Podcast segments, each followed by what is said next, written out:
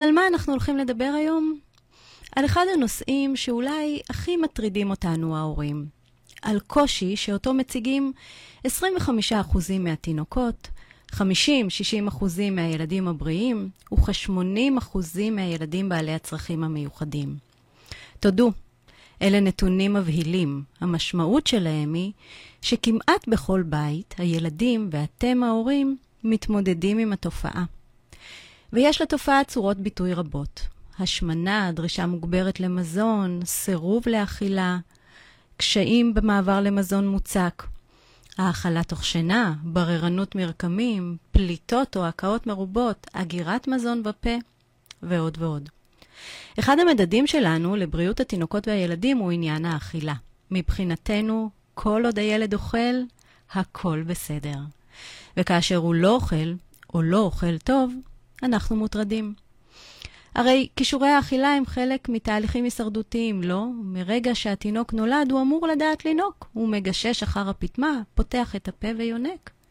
וככל שהוא גדל, גם כישורי האכילה שלו מתפתחים איתו, והוא לומד לאכול מבקבוק ומכפית, והוא לומד לחתוך וללעוס, עד שלקראת גיל שנתיים התפריט שלו כבר נראה מאוד מאוד דומה לתפריט שלנו המבוגרים. אבל במציאות, כפי שמראה לנו הסטטיסטיקה, זה לא קורה בדיוק כך. מסיבות שונות, תינוקות וילדים רבים מאוד מפתחים קשיים באכילה. ותמיד עולה אצלנו החשש שמשהו בטוח לא בסדר, כי אחרת, למה הוא פיתח הפרעות אכילה? והחשש הזה מנקר בנו יום-יום, שעה-שעה, ואנחנו מנסים בכל כוחנו להציע לו אוכל בדיוק כפי שהוא אוהב, לאפשר לו לאכול מול הטלוויזיה או באמבטיה, העיקר שיאכל. לפעמים נדמה לנו שהוא לא אכל כלום במהלך היום, אז אנחנו משלימים במהלך הלילה, כי הרי הוא חייב לאכול כדי לגדול. וכבר ניסינו תחרויות ומדבקות ופרסים ושידולים, אבל שום דבר לא מייצר שינוי. אולי אפילו המצב הופך ונהיה גרוע יותר ויותר, והתסכול והחשש שלנו מתבגר... מתגברים. אז אנחנו כבר לגמרי בטוחים. לילד שלנו יש בעיות רגשיות שמובילות להפרעות אכילה. ורגע לפני שאנחנו נכנסים לסחרחרה שאולי לא נזכור איך לרדת ממנה בזמן, בואו נדבר על זה. על למה מתפתחות הפרעות אכילה בקרב תינוקות וילדים. נכון, מדובר בקושי תפקודי יומיומי ומשמעותי בהרבה מובנים.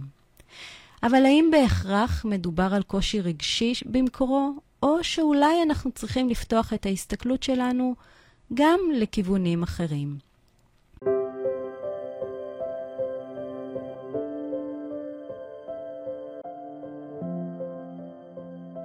היי, אני טל קבסה, מייסדת הגישה לרפואה הוליסטית לילדים, ואתם מאזינים למדברים ילדים, הפודקאסט העוסק בקשר שבין תהליכי ההתפתחות של התינוק והילד ותפקודי היומיום. עד גיל שנתיים בונה התינוק תשתיות המכינות אותו לחיים, אלא שהאופן בו הוא בונה אותן ישפיע על התפקוד שלו לא רק בשנים הראשונות, אלא גם בחייו הבוגרים, ולנו יש אפשרות להשפיע עליהן. ככל שנבסס את התשתיות בצורה הנכונה, ככל שנאתר קשיים מוקדם וניתן להם מענה, כך נבטיח לילדים שלנו עתיד מלא מימוש. הפודקאסט הזה מוקדש לכם ההורים, להנגיש לכם מידע ולהציע כלים באמצעותם תוכלו להשפיע על עתיד הילדים שלכם. מדברים ילדים, אנחנו מתחילים.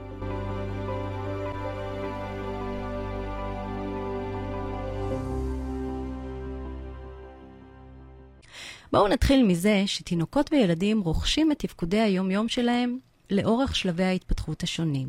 ההתפתחות הסנסומוטורית על כל המרכיבים שלה, ההתפתחות המוחית, הנוירולוגית, כל אלה תוך כדי בנייה של יחסי גומלין עם הסביבה בה הילד גדל.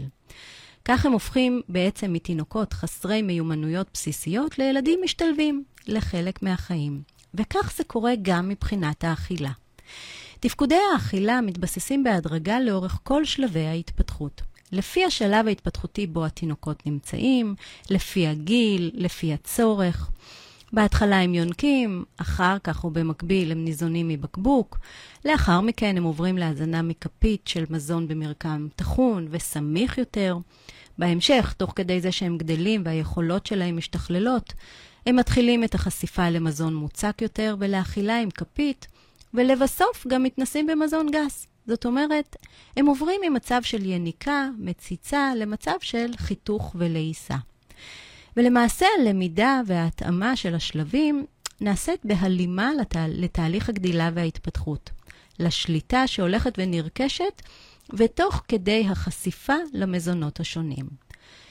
זאת אומרת שמדובר בדרך דו-מסלולית. בנתיב אחד יש לנו את ההתפתחות, הגדילה, הבשלות, שמאפשרים לתינוקות ולילדים ללמוד וליהנות מחשיפה למגוון רחב של מזונות, ובנתיב השני, החשיפה עצמה למזונות השונים מאיצה את ההתפתחות והבשלות. כך נעשה תהליך של הלמידה. התהליך הזה קורה במלוא עוצמתו בשנתיים הראשונות לחיים. למה שנתיים?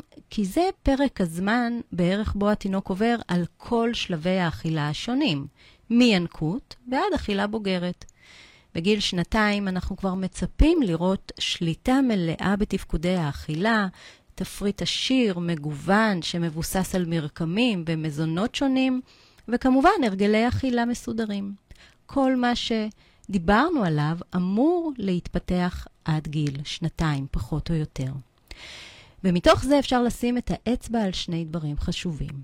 האחד, וזאת סוגיה מאוד משמעותית, כאשר תינוק מתפתח נכון ברצף ההתפתחותי, הוא אמור לפתח שליטה הדרגתית בתפקודי האכילה שלו.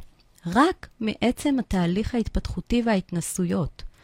הגוף, אזור הפה, היציבה, מערכת החושים, הכל מתפתח בצורה מיטבית ומאפשר לילד להיחשף בצורה טובה למזונות השונים ולפתח את תפקודי האכילה שלו. כלומר, אם אין לו אתגרים התפתחותיים מורכבים או שונים או מסוימים, הילד אמור לרכוש שליטה במיומנויות האכילה. זה יקרה מעצמו. הדבר השני הוא שכדי שילד יפתח מערכת יחסים טובה עם האוכל, הוא צריך גם שהגוף שלו יהיה מוכן ומסוגל לקלוט את המזון, אבל גם חשיפה סביבתית טובה, נכונה ומבוקרת. ושימו לב שבשלבים הראשונים האלה, במהלך השנתיים הראשונות האלה, כל מה שתיארתי, בכלל לא דיברתי על ההיבטים הרגשיים. למה? כי הבנייה בשלבים הראשונים היא בנייה מוטורית, חושית ולא רגשית. ולכן, מאיך שאני לפחות רואה את הדברים, הדרך הנכונה להסתכל על הפרעות אכילה בקרב תינוקות וילדים לפחות עד גיל 5-6, היא דווקא דרך המשקפיים ההתפתחותיים. כלומר, הפרעות אכילה בגילאים השונים הן הפרעות התפתחותיות ולא הפרעות רגשיות ונפשיות. וההסתכלות הזאת מחדדת לנו את ההבנה לגבי אופן הטיפול, וזה שינוי מאוד משמעותי. רגע לפני שניכנס לסוגי ההפרעות, בואו ננסה להבין למה בכלל ילדים זקוקים כדי לפתח הרגלי, הרגלי אכילה ודרכי אכילה תקינות. אז הדבר הראשון שהם זקוקים זה כמובן לתפקודי פה תקינים, הרי בסוף האוכל אמור להיכנס לפה. שם הוא עובר תהליך פירוק ראשוני. משם הוא ממשיך למערכת העיכול להמשך פירוק, ו... של... להמשך פירוק, עיכול וספיגה. זאת נקודה מאוד מאוד חשובה, מכיוון שדרכה אנחנו מבינים כמה חשוב תפקודו של הפה בתהליך האכילה והעיכול. בפה נעשה הפירוק הראשוני של המזון, דרך החיתוך שלו לחלקים קטנים, כמובן כאשר מדובר במזון מוצק. הרוק מתערבב עם המזון, קוטל כל מיני חיידקים לא רצויים, שאמורים להיכנס אלינו לגוף. ולמעשה, חלק ניכר מתהליך העיכול נעשה כבר בפה. אבל כדי שזה יקרה, המזון צריך להישאר בפה זמן מסוים, גם כדי להיחתך וגם כדי להתערבב עם הרוק. כדי שכל התהליך הזה יקרה, התינוקות והילדים אמורים להיות פעילים בתהליך האכילה. זה אומר שהם צריכים לשאוב את המזון אם זה מהשד או מהבקבוק, לגרוף אותו לבד מהכפית על ידי סגירת השפתיים. הם אמורים לחתוך את המזון באמצעות השיניים, להעביר אותו מצד לצד באמצעות הלשון כדי לערבב אותו היטב עם הרוק, ואז לבלוע. וכדי שכל הדבר הזה יקרה, הם צריכים שרירי פה מפותחים. הם צריכים שתהיה קורדינציה טובה בין כל המרכיבים שדיברנו עליהם, וכמו שכבר אמרתי, התהליך הזה אמור לקרות מעצמו. הדבר השני שהם צריכים זה להחזיק את הראש שלהם בצורה יציבה. על השלב הזה הם עובדים ממש מהחודש הראשון לחיים, והוא גם זה שאחר כך משפיע על ההתפתחות של שרירי הפה. אבל איך זה קשור לאכילה? כי אם הראש יישמט לפנים או ייזרק לאחור, תהיה לזה השפעה גם על, בני... על בניית השרירים באזור, אבל גם על תהליך הבליעה. כדי שאוכל ייבלע בצורה תקינה, הגרון צריך להיות פתוח, יציב וישר. החזקת הראש גם תשפיע על המיקום של הלסת התחתונה אל מול הלסת העליונה ועל התפקוד התקין של שני הצדדים של שרירי הלעיסה. מה שלא יכול לקרות בצורה טובה אם לתינוק יש למשל העדפת צד או הטיית צד באזור הראש וכמובן בפלג הגוף העליון. החזקת הראש גם תשפיע על המיקום של הלשון באזור הגרון ועל התפקוד שלה. כשהראש לא, כשהחזקת הראש לא תקינה, ולמשל הראש נשמט לפנים, אנחנו עלולים לראות לשון שנשמטת החוצה, או אם הראש נזרק לאחור, אנחנו אמורים לראות, אנחנו עלולים לראות לשון שלא מצליחה לצאת החוצה. וכמובן שברגע שהלשון לא ממוקמת נכון, כל התפקוד שלה לא יהיה תקין בתוך חלל הפה.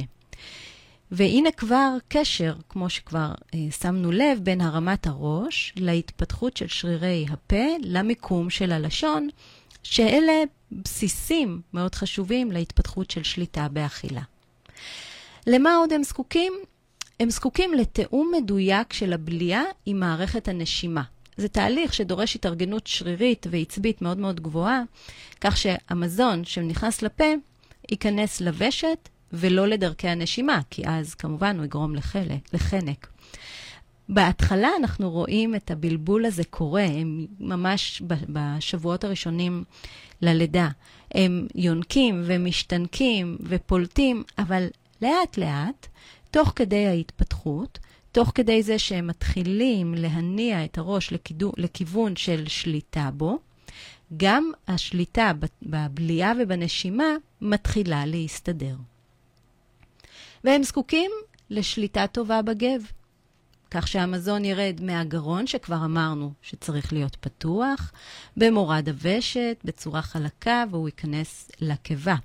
הרי כל הצינור הזה של המעבר של המזון מהפה למערכת העיכול עובר בגב שלנו. אז אם הגב שלנו שמוט וכפוף, המעבר של המזון לא תקין. אולי יהיה לחץ שיעלה בחזרה את המזון כלפי מעלה, מה שיגרום לפלטות, להקאות, לכאבי בטן, לצרבות. וכמובן, הם זקוקים למערכת עיכול תקינה. כדי שהתהליך של העיכול והספיגה יהיה כמו שצריך, והם יוכלו ליהנות מהמרכיבים החיוניים שהמזון מספק להם לצורך הגדילה וההתפתחות, וכמובן לצורך הבריאות. אגב, זה לא קשור לתוכנית שלנו היום, אבל אלה בדיוק הדברים שהתינוק זקוק להם גם כדי לדבר. הרי אנחנו מדברים על אותו אזור שממלא שני תפקודים, גם תפקודי אכילה וגם תפקודים של דיבור. ולמה עוד הם זקוקים? הם זקוקים לוויסות. זאת נקודה מאוד מאוד חשובה. הם זקוקים להאכלה בשעות קבועות ומסודרות, לכמויות האכלה שמותאמות לגיל ולמשקל שלהם, לוויסות תקין של מנגנון הרעב והשובע, ועוד מעט נדבר על זה קצת יותר לעומק. ועוד דבר אחרון שהם זקוקים לו זה מזון בריא. לא מזון מעובד או מלא בפחמימות פשוטות וסוכרים. ואני שמה את הדגש כרגע על המזון הזה, מכיוון ברגע שצריכה, שתהיה צריכה מוגברת של מזון, סוכרי או פחמימתי, זה יגרום בעקבותיו שובע לזמן קצר. בעקבות השובע לזמן הקצר יהיה רעב מוגבר ודרישה הולכת וגדלה לסוכר, למזון פחמימתי נוסף, מה שישפיע על מכלול תפקודי האכילה והגדילה. אז עכשיו, אחרי שהבנו למה הילדים זקוקים כדי שתפקודי האכילה שלהם יהיו תקינים, נותר לנו בעצם לדבר על למה הקשיים האלה קורים, או איך הם קורים על הרצף ההתפתחותי. אנחנו נעשה את זה עוד שנייה, אבל אני רוצה ממש לחדד את הנקודה שאומרת שכל מה שדיברתי עליו עכשיו, למעט הדברים שתלויים בנו, זאת אומרת, הצגת המזונות השונים, האופן שבו אנחנו מציגים אותם וכולי, כל הדברים ההתפתחותיים שתיארתי מתפת... אמורים להתפתח מעצמם. כאשר אין אתגרים, כאשר התהליך ההתפתחותי תקין, זה פשוט אמור לקרות, לא אמורה להיות לנו התערבות מסוימת. ובכל זאת, כמו שאמרנו בפתיחת התוכנית שלנו, עדיין המון ילדים מגלים קשיים. אז מה הקושי הראשון שאנחנו פוגשים בנושא האכילה? כמובן, הקשיים בהנקה.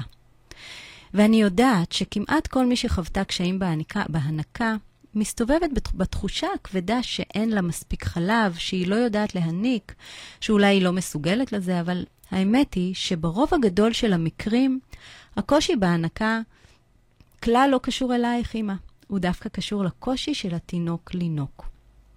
הנקה היא ביקוש והיצע, כלומר, קודם התינוק מייצר את הביקוש, ואז הגוף מייצר את ההיצע בהתאם. וכדי לייצר את הביקוש, התינוק צריך לינוק בצורה טובה. הוא צריך קודם כל להגיע לאכילה, ל, ל, ליניקה, כשהוא רגוע, כשהוא נינוח. הוא צריך לפתוח את הפה, להניע את הלשון ולמקם אותה בתחתית השד, לייצר את הוואקום המתאים כדי שהוא יוכל לשאוב את החלב. הוא צריך כמובן לתאם בין היניקה לנשימה. והדבר הראשון שצריך להתקיים כדי שכל התהליך הזה יקרה בצורה טובה, הוא מתח שרירי מאוזן. כי מתח שרירי מוגבר או נמוך ישפיעו על כל התהליך הזה וייצרו קשיים בהנקה כבר מהשלב הראשון. אבל זה לא רק זה, כי אם יתפתחו לי קשיים בהנקה והם לא יקבלו מענה בגלל המתח השרירי, סביר להניח שאני אפגוש את הקשיים בצורה כזו או אחרת גם בשלבים הבאים, ולכן אני ממפה את הקשיים לפי הרצף. אז בואו נראה כמה דוגמאות.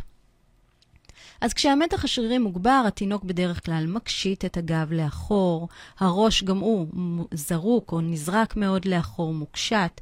זה ייראה כאילו הוא מרים את הראש בצורה מאוד מאוד גבוהה כבר מרגע הלידה שלו. התנועה של השרירים שלו נוקשה, והוא לא מצליח להתערסל או, או להביא את עצמו למנוחה, ליניקה טובה. זה כמובן נפגע ביכולת שלו לאכול. אם המתח השרירי גבוה, יש סיכוי שהוא יתקשה לפתוח את הפה לרווחה, להניע את הלשון ולינוק בצורה סדירה. אז מה שאנחנו נראה זה קצת שתיים, שלוש יניקות קצרצרות והתנתקות, ועוד יניקה והתנתקות. והיניקות הן לא מספיק עמוקות כדי לשאוב מספיק חלב, אז למעשה הביקוש לחלב לא גבוה, ולכן גם ההיצע נפגע, נפגע, ויש תחושה שאין מספיק חלב. ומה יקרה אם המתח הכללי והמתח השרירי באופן כללי בגוף או בפה ובפנים יהיה נמוך?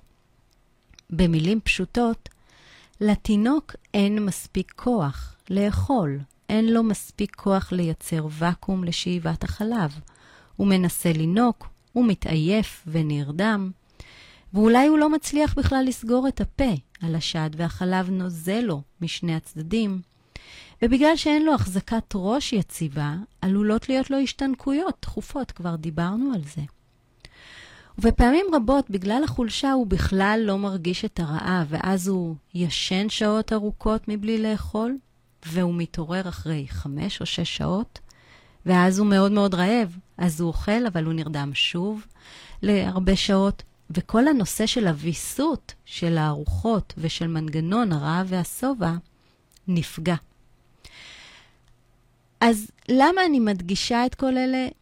שוב, מהמקום הזה שהשלב הזה הוא שלב מאוד מאוד ראשוני, שכדאי לתת לו מענה כבר ברגע שרואים אותו. לאזן את המתח השרירי, לווסת את מערכת החושים, לייצב את הראש. כי אם לא נעשה זאת, הקושי הזה ימשיך ללוות את התינוק שלנו גם בשלבים הבאים של התפתחות האכילה.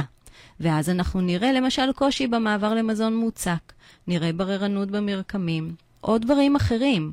כי אם הפה לא מפותח מספיק, או אם המתח השרירי לא מבוסת מספיק, ולא שינינו את זה, זה פשוט ימשיך להיות שם. ולפני שנעבור לגילאים הגדולים יותר, יש עוד סוגיה אחת בהנקה שחשוב לי לדבר עליה, והיא סוגיית ההנקה ללא דרישה. זה מושג מאוד מבלבל, מאוד מטעה.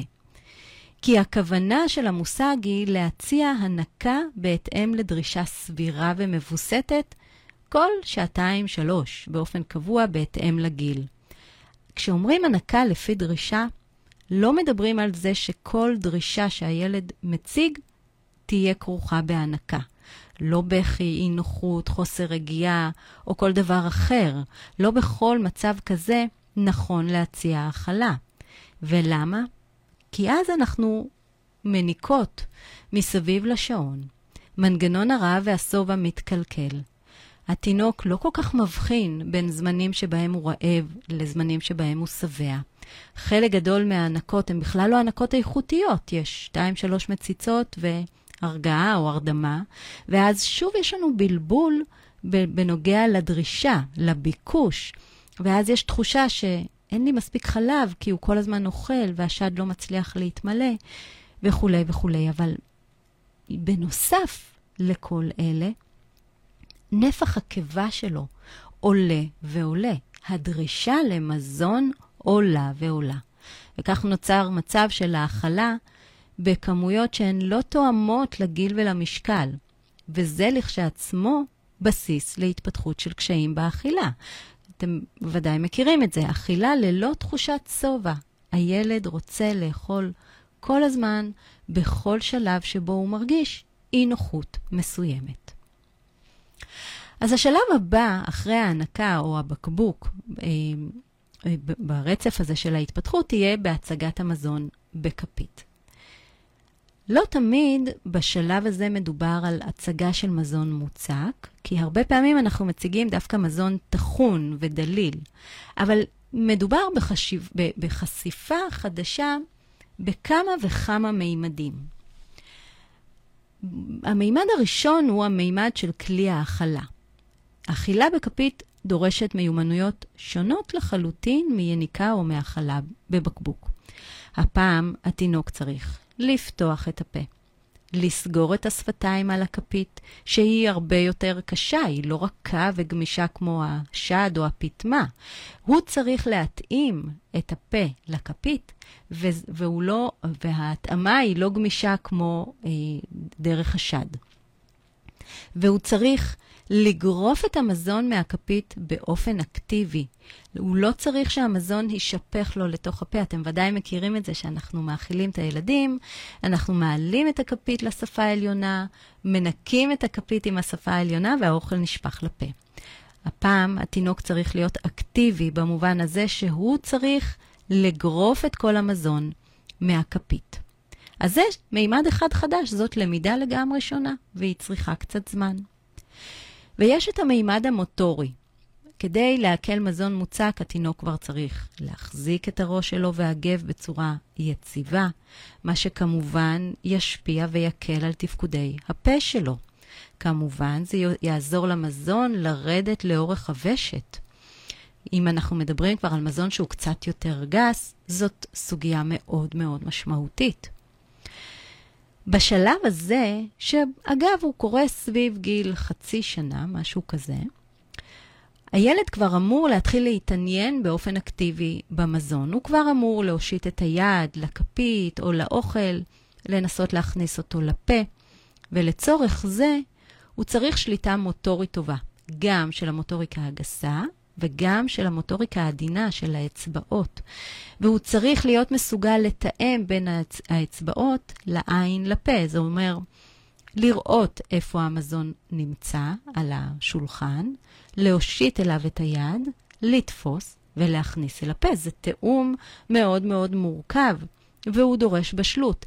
אם אנחנו ממשיכים להאכיל את הילד והוא לא הופך להיות אקטיבי בתוך התהליך הזה, הוא לא מפתח את המיומנות הזאת. אז דיברנו על כלי האכילה, ודיברנו על המיומנות המוטורית, ויש לנו גם את המימד החושי, שהוא מאוד מאוד דרמטי בתהליך הזה. החשיפה למרקמים השונים. פעם זה היה חלב אם או, או תרכובת מזון, עכשיו זה מזון במרקם טחון, טחון סמיך, טחון דליל, טחון במרקם גס יותר, אולי מעוך יותר. כל אלה מאתגרים מאוד את תחוש התחושה גם בידיים, אבל גם בתוך הפה. ויש לנו גם אתגר של טעמים וריחות, שזה אתגר שכמעט לא מדברים עליו, אבל הוא מאוד משמעותי אצל תינוקות וילדים. וכל אחד מהמימדים האלה עלול לייצר קושי ולהוביל כמובן להתפתחות של קשיים באכילה. ואם כבר היה לנו קושי ראשוני בהנקה ולא נתנו לזה מענה, סביר שנפגוש את הקושי כבר כאן. ו, ומבחינתי, ההבנה הזאת לא אמורה להלחיץ אותנו, אלא דווקא להרגיע אותנו. מהסיבה הפשוטה שהיא נותנת לנו הסבר הגיוני למה שאנחנו רואים ולמה שהילד מציג. וכמובן, איזושהי הבנה לאן הולכים מבחינה טיפולית. אם אנחנו ניתן מענה מוטורי, אם ניתן מענה חושי, אם ניצור ויסות, אם נשפר יכולות, סביר להניח שיהיה שינוי משמעותי באופן שבו התינוק אוכל. אם ניתן הדרכה טובה להורים לאיך לעשות את התהליך, סביר להניח שנראה שינוי. וזה כל כך כל כך חשוב לעשות את זה בשלב הזה, כי ה- היכולת ליצור שינוי בגילאים האלה היא מאוד מאוד טובה, היא מאוד מאוד מהירה. אם אנחנו נחכה עוד ועוד ועוד זמן, אנחנו נגיע למצב שהוא טיפה יותר מורכב. הוא מדבר כבר על בררנות ועל איזושהי אה, התמודדות יותר מורכבת, וחבל. זה, זה, אלה גילאים ושלבים שניתן לעשות בהם שינוי מאוד משמעותי. אז כמו שאמרתי, אנחנו עוברים מיניקה לבקבוק לכפית, והשלבים האלה מלווים את התינוק שלנו עד גיל עשרה חודשים, 11 חודשים, אולי גיל שנה, מי שעושה תהליך באופן קצת אחר. והקשיים הבאים הם משנים איזושהי אה, אה, מייצרים איזושהי תפנית. הם מתמקדים בעיקר, בעיקר בקשיים של בררנות. ואתם בטח תזדהו עם הדבר הבא. ילדים שאוכלים רק טחון או רק מזון לבן, או בלי שהאוכל ייגע באוכל אחר בצלחת, או רק בידיים, או רק עם קטשופ. או כאלה שהמגוון התזונתי שלהם מורכב מפסטה, פתיתים ואורז, ללא שום תוספת אחרת, או רק צ'יפס ועוף. ואיך כל הקשיים האלה מתקשרים להיבטים ההתפתחותיים? הנה, אני נותנת כמה דוגמאות, אבל רגע לפני אני אומרת, אני רוצה להגיד שאלה קשיים שמבוססים על בררנות. זאת אומרת, יש לנו, יש לילדים מאיזושהי סיבה קושי אמיתי להיחשף למגוון של מרקמים, אה, טעמים, אה, ריחות או דברים נוספים שקשורים באוכל. אז בואו ניתן כמה דוגמאות. הדוגמה הראשון, הראשונה היא כשיש לנו מצב שנקרא תת-רגישות למגע, לתחושה בחלל הפה. זה מצב שבו יש איזושהי תחושה מאוד עמומה בתוך הפה, מאוד מאוד חסרה.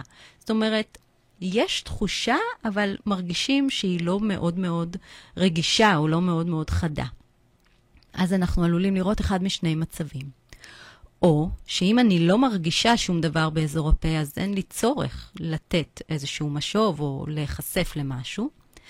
והמצב השני הוא שאם אני לא מרגישה מספיק בחלל הפה, זה יגרום לי לחפש עוד ועוד דרכים כדי לעורר את התחושה.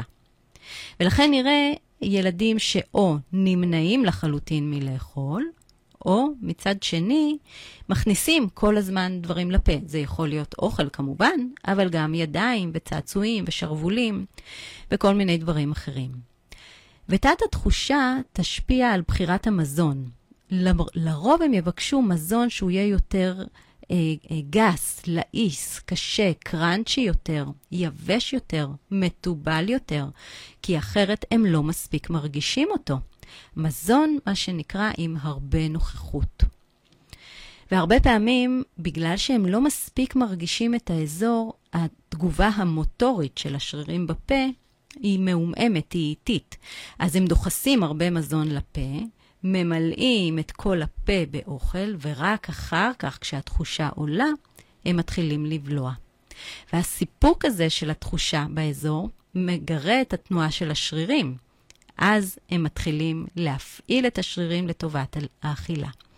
אז זאת דוגמה לתת-תחושה באזור הפה.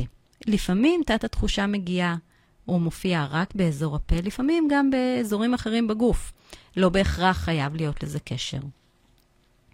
המצב השני הוא מצב שנקרא רגישות יתר למגע בחלל הפה. זה מצב שבו התחושה בתוך הפה כל כך חזקה, כל כך מגורה, מטרידה, מורגשת מדי, ולכן אה, הילדים יעשו כל מה שהם יכולים לעשות כדי להימנע ממגע נוסף. תחשבו על זה שיש לכם, בהשאלה כמובן, איזושהי רגישות מאוד מאוד גבוהה על האור. נגיד ביד. הרי מה אתם תנסו לעשות? תנסו למנוע ש... כל מגע נוסף באזור. כמה שפחות יתקרבו, ייגעו, יעשו שם כל מיני פעולות, וזה בדיוק מה שהתינוק או הילד מנסים לעשות כשיש רגישות יתר בפה, להימנע מעוד סיפוק של תחושה. מה שאומר שהם יצמצמו מאוד מזונות. לפעמים הם יגרמו למזון לעבור מהר מאוד מהפה אל הוושט, זאת אומרת, הם בכלל לא ילסו אותו, לא יערבבו אותו עם הלשון, לא יחתכו אותו, הם מכניסים לפה ובולים. הם לרוב יעדיפו מזון שהוא טחון וחלק, חלק, חלק, כזה שמתערבב כמה שפחות בפה, כזה שמרגישים אותו כמה שפחות, שיהיה רך, שיהיה רטוב, שיהיה טפל, של... בקיצור, שלא יהיה מורגש בשום צורה שהיא. הם לא יכולים לאכול עכשיו מלפפון, או משהו מאוד מאוד מתובל, כי זה מגרה עוד יותר את התחושה והם לא יכולים לשאת אותה. הרבה פעמים הם יעדיפו לאכול בידיים ולא עם אה, כלי אוכל, ואם כבר כלי אוכל, אז אולי הם יעדיפו כפית פלסטיק ולא כפית ברזל, מתכת, כי הפלסטיק הוא קצת פחות מורגש. וסביר להניח שהם מאוד מאוד יתנגדו לכך שתאכילו אותם והם יעדיפו לאכול באופן עצמאי. כי רק כשהם אוכלים באופן עצמאי, הם שולטים בעצמם בגרייה שנכנסת להם לפה. הם יכולים לה, להכניס את הכפית בעוצמה המתאימה להם, למשך הזמן שמתאים להם, באופן שמתאים להם, ולכן הם לכאורה ירצו להיות מאוד עצמאיים. שזה, שזאת נקודה מאוד מאוד חשובה וטובה. ומשתי הדוגמאות האלה שנתתי, אנחנו יכולים להבין שלא באמת מדובר בבחירה אישית מודעת, מדובר בהעדפה, העדפה שמבוססת על סוג של, נאמר, ברירת מחדל, של מה שאפשר, של מה שהם מסוגלים להכיל. לא באמת קשור למה הם אוהבים או לא אוהבים, אולי למה שהם היו רוצים או לא רוצים. זה פשוט מה שהם יכולים. ואת המה שהם יכולים אפשר לשנות. כי אם אנחנו נשנה את התחושה באזור, נוכל לאפשר להם להיחשף למגוון יותר רחב של מזונות. אבל לא רק התחושה מתערבבת לנו פה, עם הפרעות האכילה. יש לנו גם את עניין הריחות, ובהרבה מאוד מקרים, הברר, הברירות או הבחירות התזונתיות קשורות דווקא לחוש הריח, והסלידה מהריח מייצרת את הבררנות. בהרבה מאוד מקרים אנחנו בכלל לא מודעים לעניין הזה שיש רגישות לריח. אנחנו לא מעלים בדעתנו שזה יכול להיות, כי, זה, כי גם אין לנו שיח על זה. זה לא שהתינוק או הילד אומרים לנו שהריח לא נעים, לפחות לא בשנים הראשונות, אלא רק, בוא נגיד, מגיל שלוש או משהו כזה. עד אז אין לנו בכלל את השיח הזה על ריח. אבל זה לא אומר שהילד לא מרגיש את הריח. למעשה, יכול להיות שהוא לא מבין שזה מה שהוא מרגיש, אבל הוא בהחלט מרגיש. אנחנו יכולים לראות איזה סימנים גם בדברים אחרים שלא קשורים לאוכל, אבל בעניין האכילה, אפשר לראות שהם רק מתקרבים למזון מסוים וכבר נרתעים ממנו, ואחת הסיבות יכולות להיות ריח. אבל גם רגישות יתר ראייתית, ויזואלית, יכולה לייצר לנו בררנות. כן, כן, עד כמה שזה נשמע מוזר. אבל אולי זה לא כל כך מוזר, כי הרבה פעמים אנחנו אומרים, מוצאים את עצמנו אומרים, הוא רק רואה את האוכל והוא כבר מחליט שהוא לא אוהב אותו. האמת שזה בדיוק כך. הוא רואה את האוכל והוא מבין שהוא לא רוצה אותו. כי יש קשר בין מערכת הראייה לבין מערכת התחושה לבין הפרשנות שאנחנו עושים אה, לדברים. זאת אומרת שהמידע שהוא מקבל דרך הראייה משלים לו מידע אחר שהוא כבר חושב, או מכיר, או יודע מ- על, על האוכל הזה. אז זה לא סתם שאנחנו מרגישים שהוא רואה ולא רוצה.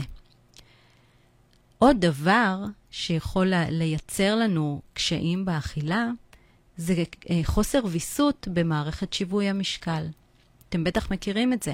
אנחנו יושבים לאכול, והילד לא מצליח לשבת רגע אחד בשקט ולאכול. הוא לוקח ביס והוא קם, והוא מסתובב, והוא קופץ, והוא תזז איתי, והוא בכלל שכח כבר שאנחנו בזמן האוכל. והוא חוזר, ואנחנו נותנים לו עוד ביס, כי הוא לא מסוגל לשבת באמת, והוא שוב ממשיך ומסתובב ומסתובב. ועם הזמן, בעצם כל התהליך הזה של האכילה נפגע, הופך להיות ללא, יצ... ללא יציב, ללא רציף. ולמה זה קורה? זה קורה בגלל שיש לו תת-רגישות במערכת שיווי המשקל. היא לא קשורה לאוכל בכלל.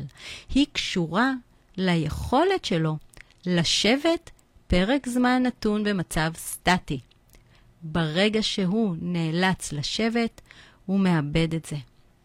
הוא חייב לספק למערכת שיווי המשקל שלו כל הזמן תנועה.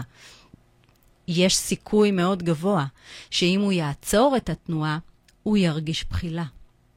הוא ירגיש איזושהי תחושה פנימית מאוד מאוד לא נעימה, והיא כמובן תגרום לו לא לרצות לאכול, לא להיות מסוגל לאכול.